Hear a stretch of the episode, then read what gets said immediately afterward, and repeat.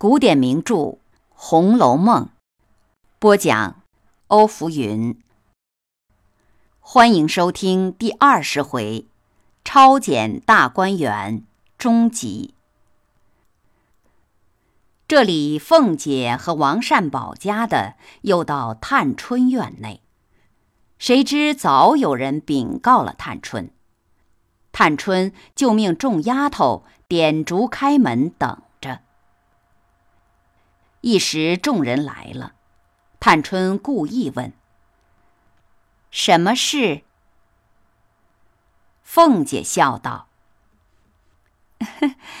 因为丢了一件东西，几天访查不出，恐怕旁人赖了这些女孩子们，所以大家搜一搜，倒是洗净他们的好法子。”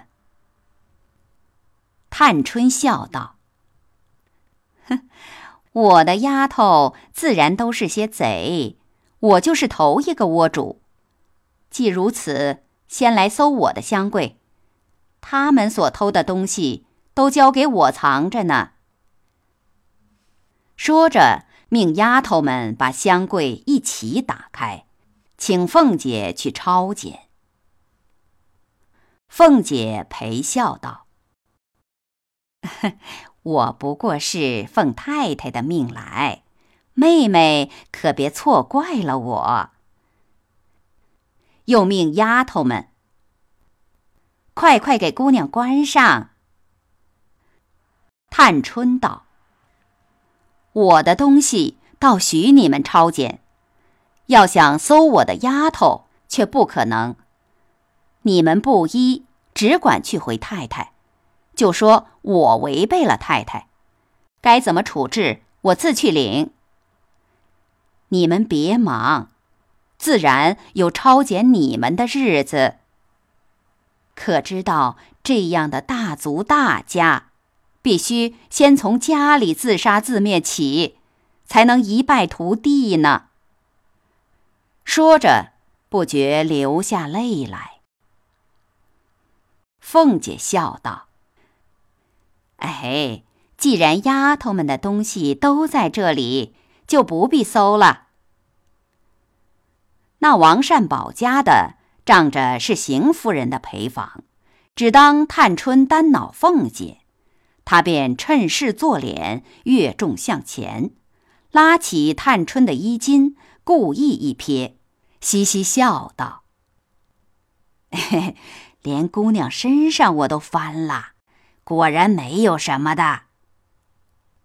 一语未了，只听“啪”的一声，王善保家的脸上早着了探春一巴掌。探春大怒，指着王善保家的问道：“你是什么东西，敢来扯我的衣裳？我不过是看在太太的面上，叫你一声妈妈，你就狗仗人势，在我跟前逞脸。”如今越发了得了，索性动手动脚。你打量我像你们姑娘那样好性，由着你欺负。你抄检东西我不恼，你不该拿我取笑。说着，便要亲自解开纽扣，脱下裙子，拉着凤姐细细的翻，又说：“省得叫你们奴才来翻我。”凤姐、平儿等忙替探春束裙整衣，口内喝道：“妈妈，多吃了两杯酒，就疯疯癫癫起来，快出去，别再讨没脸了。”又忙劝探春：“好姑娘，别生气，他算什么？姑娘气着，倒亏了。”探春冷笑道：“哼，我但凡有气性，早一头撞死了，不然怎么让奴才到我身上搜贼赃呢？明天一早，我先回过老太太太太，再过去给大娘赔礼。”那王善保家的赶忙躲出窗外，只说：“罢了罢了，这也是头一遭挨打。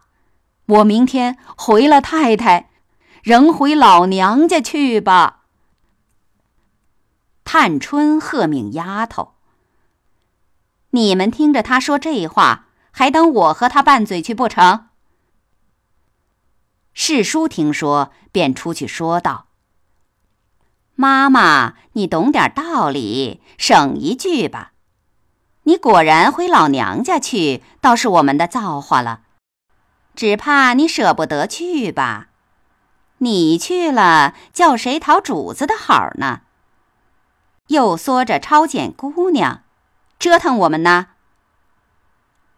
凤姐笑道：“呵呵，好丫头，真是有其主必有其仆。”探春也笑：“，我们做贼的。”嘴里都有三言两语的，就只不会背地里又说主子。凤姐直到服侍探春睡下，才带着众人到对面稻香村来。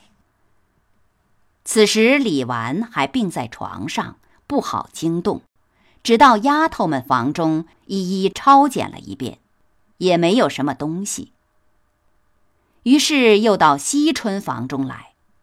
谁知，竟在入画箱中寻出一大包小银锭来，大约三四十个，还有一包男人的鞋袜等物。入画黄了脸，跪下哭诉真情：“这是甄大哥赏我哥哥的，我只是代为收着的。”惜春胆小，见了这个，害怕的说。